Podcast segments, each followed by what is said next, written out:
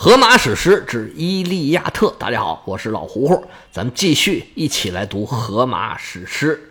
上回书说到，特洛伊联军占据了上风，希腊联军的几员大将都受伤回营治疗去了。特洛伊人整个攻势压到了希腊联军当时铸造的一个城墙外边。赫克托尔听从了普鲁达马斯的建议，让这些将领从战车上下来，爬过了壕沟。双方的焦点这时候啊，就聚集在城墙的周围，尤其是在一个还没来得及关上的城门外边。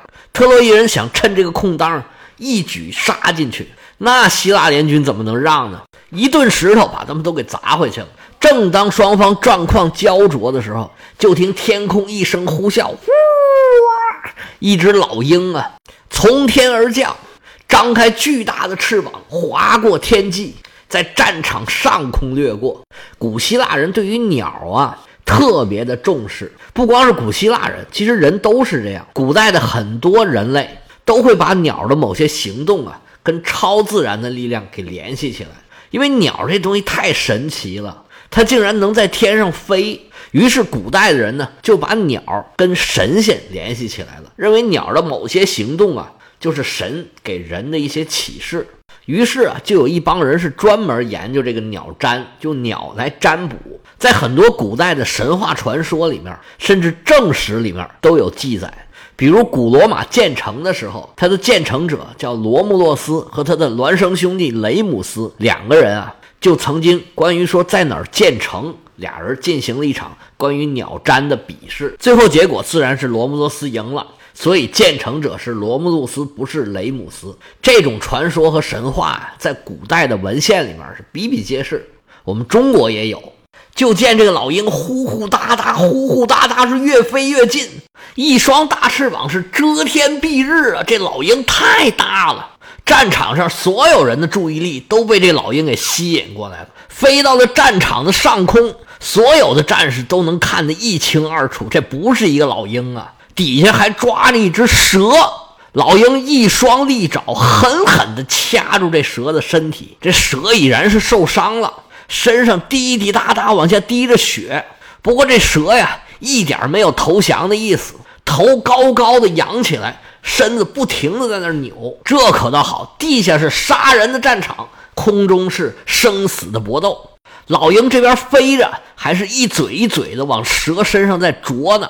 但是这蛇也不含糊，抬着头找一切的机会，想要攻击老鹰。两个动物在这纠缠的扭打呀，战场上的人都看傻了。双方僵持了一会儿，就见这个蛇呀抬起头，吭哧一口咬着老鹰的前胸，把老鹰给疼坏了。这爪子一松啊，这条大蛇啊翻着个打着旋儿从天上掉下来了，扑棱一下掉到人群里头。这蛇呀，浑身通红啊，到处是血。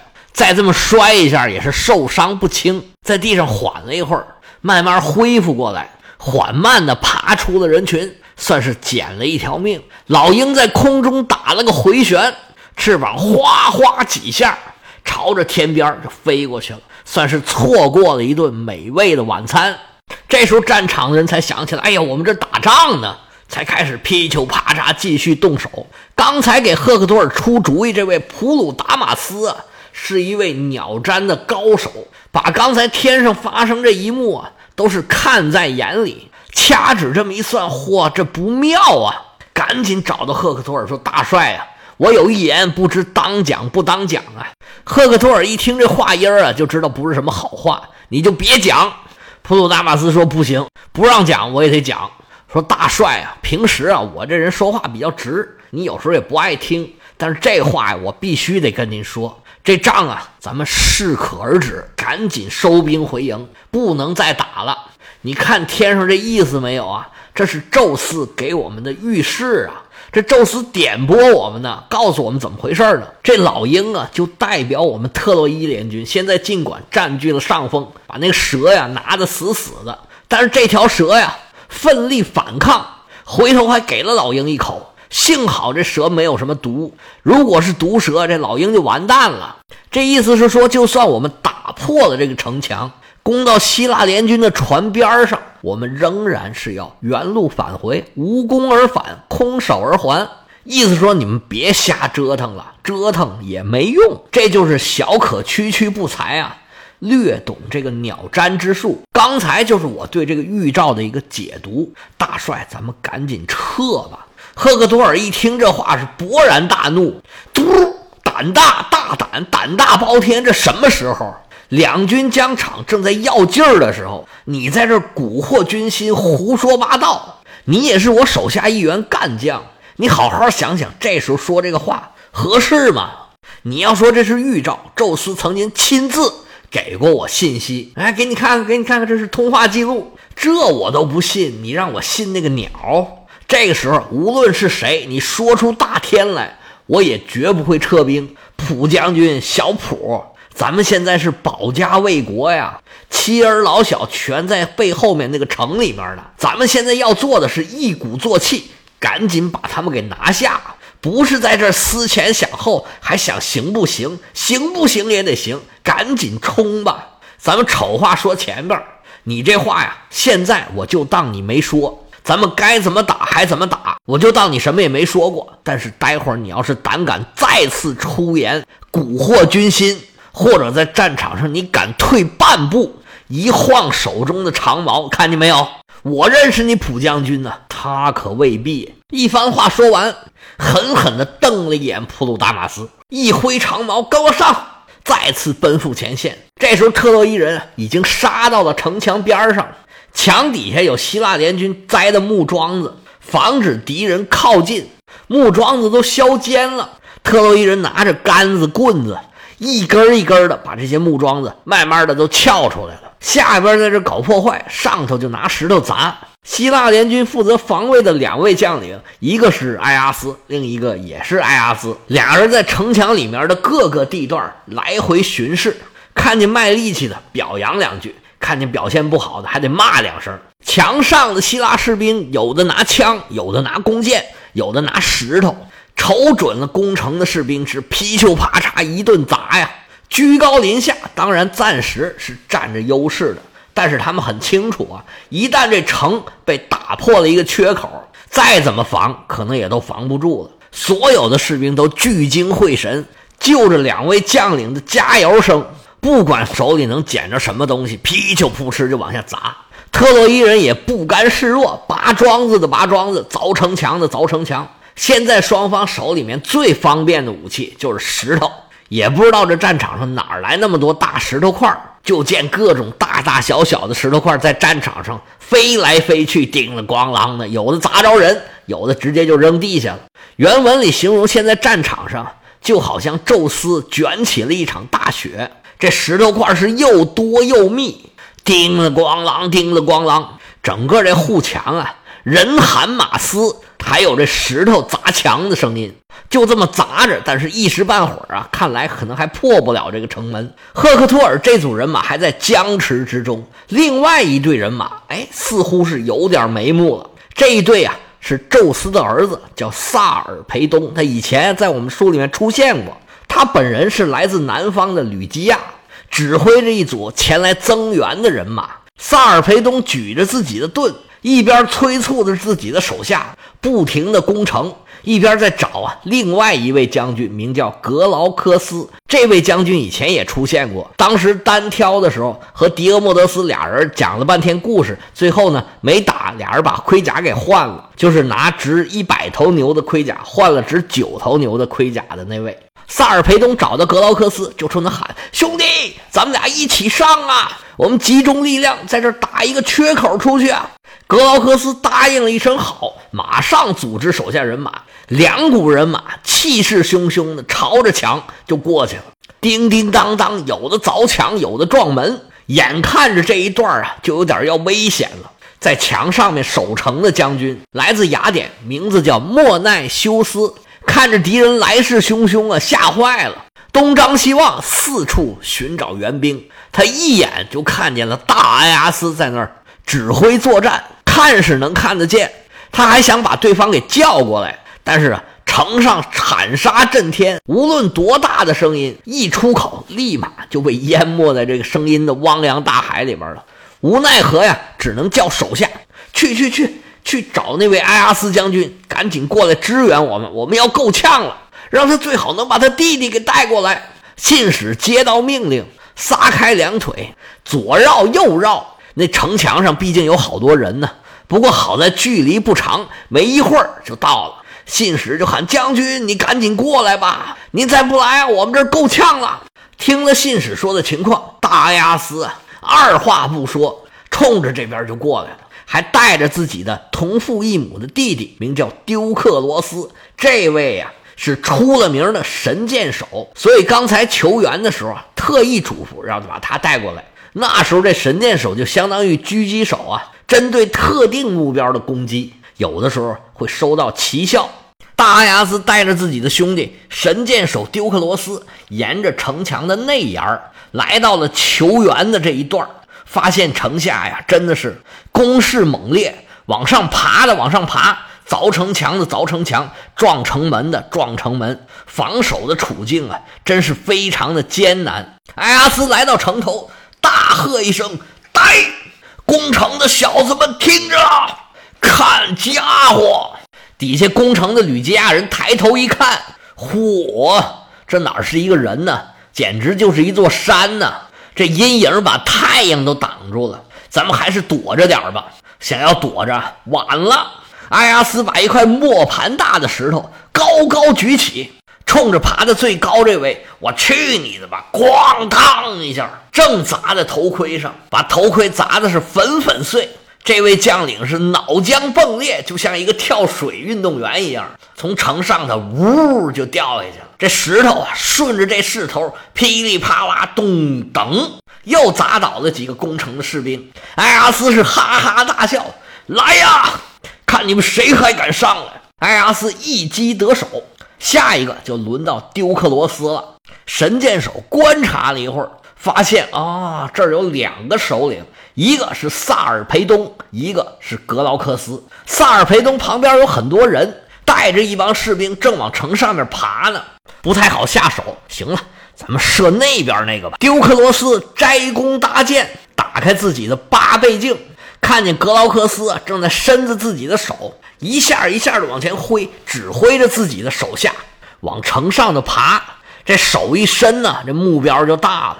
丢克罗斯说：“就是你了。”稳了稳心神，做了两次深呼吸，吱嘎嘎嘎嘎嘎嘎，就把这弓拉开了。左手如托泰山，右手如抱婴孩，瞄了瞄准，一松右手，这箭噌就出来了。格劳克斯的右手还在这举着呢，这剑当一下就多在他的右胳膊上。哎呀，叫声不好，看看左右啊，悄悄的退下去，回营包扎伤口不提。萨尔培东一看，哎呀，自己的伙伴受伤下场，嗷嗷一声怪叫，三下两下，借着这个悲愤之力，爬到了城墙的差不多到顶这个地方。对面可就是希腊联军的士兵了。守城的将领一看，哎呀，不好啊！对方杀上来了，赶紧过来应急。萨尔培东左手抠住墙边右手把枪抓在手里，看准来人，一枪正中哽嗓咽喉。萨尔培东把枪往出一拔，中枪的这员将啊，借着劲儿就被甩到墙底下去了。啊！大头冲下，哭痛。就算没扎死，这下也摔死了。神射手丢克罗斯一看不好，对方已经杀上来了，赶紧摘弓搭箭，冲着萨尔培东就射了一箭。只见这支箭呢，带着风，呜，冲着萨尔培东的哽嗓咽喉就射过去了。但是萨尔培东是什么人啊？是宙斯的儿子。宙斯眼看自己的儿子堪堪废命，使用神力，润，轻轻这么一推，都说差之毫厘，谬以千里，咱也不用谬以千里。箭杆稍稍一偏，这支箭嘡啷射中了萨尔培东的皮带扣。这皮带是绑着盾牌挂在身上，上边正好有一个金属扣，不偏不倚，正把这个青铜的扣给扎了个洞。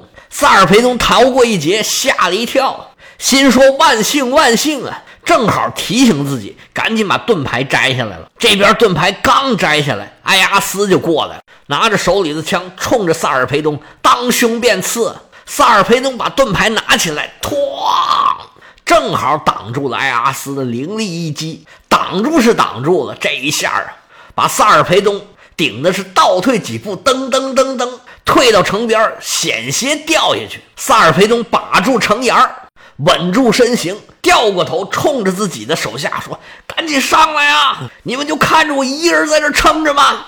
冲啊！赶紧上来呀！”萨尔培东的手下一看首领已经上去了，顿时来了精神，几个人蹭蹭蹭就上了城头了。埃阿斯一看防线被打开了缺口，赶紧叫人死死防住这个破绽。双方就在这个墙头上展开了争夺，双方都是寸土不让。萨尔培东和手下能守住这个地方，但是再往前进是寸步难行。原文上又出现了河马式的比喻，说战争的双方啊，就像两个手持粮杆的农人站在工地上，公用的工啊，就是公共的耕地，站在工地上大吵大闹，为决定届时的位置，在一条狭窄的田域为争得一块等量的份地翻脸。其实志强隔开两军，这志强就是就是雉叠的雉，雉叠就是城墙的意思。雉呢是雉鸡的雉，叠子是池字旁，飞碟的那个碟，古汉语就是城墙的意思。志强隔开两军，不是那个张志强、王志强、李志强那个志强。你别说，我还真认识好几个叫什么什么志强的。这就是志叠的志，城墙的墙就是城墙的意思。志强隔开两军，而横越墙头，双方互相杀砍，击打着溜圆遮护前胸的牛皮盾牌。击打着碎条飘舞的护身的皮章，许多人被无情的青铜刺破皮肉，有的因为调转身子亮出脊背，更多的则因盾牌遭受枪击被彻底捅穿。战地上到处是碧紫猩红，雉叠上、壁垒上遍洒着特洛伊人和阿开亚兵壮的鲜血。尽管如此，特洛伊人仍然不能打垮对手。使他们逃还。阿开亚人死死顶住，像一位细心的妇人，拿起轿秤，提着秤杆，就着压马计算羊毛。这个压马就是砝码的意思，求得两边的均衡，用辛勤的劳动换回些许收入，供养孩子。整条战线都是这个状态，沿着城墙啊，到处都是杀人的战场，双方都是刺刀见红。短兵相接，双方死伤无数，战况焦灼。特洛伊的主帅赫克托尔看着这状况啊，非常的着急，组织手下组成密集阵型，继续对着护墙发起了猛攻。自己也督促着军队跟到了城墙的跟前儿，在城门前头啊，一队特洛伊战士抬着一块大木头，在那一二三，咚，一二三，咚，在那撞门呢。里头希腊联军在那死死顶住，赫克托尔走到近前，发现地上啊有一块大石头，这大石头啊就像一个圆顶的金字塔一样，底下是圆的，上面啊有一个尖儿，这石头啊有一吨重。赫克托尔莫名其妙的过去就要搬这个石头，赫克托尔自己都纳闷我能搬动吗？然后自己回答自己说：“我能。”赫克托尔走到切近呢，轻轻松松，就像搬一块海绵一样，把这石头啊高高举过头顶。赫克托尔把自己吓了一跳，说：“我有这么大劲儿吗？”原来啊，宙斯在暗中帮着赫克托尔把这块石头给举起来了。赫克托尔来到门前，冲着手下的兵丁说：“闪开，让我来。”说着话，来到门前，扎稳了马步，双膀一叫，千钧之力。就见这块石头，日，哐！希腊联军的城门是冰消瓦解。要知道后事如何，且听下回。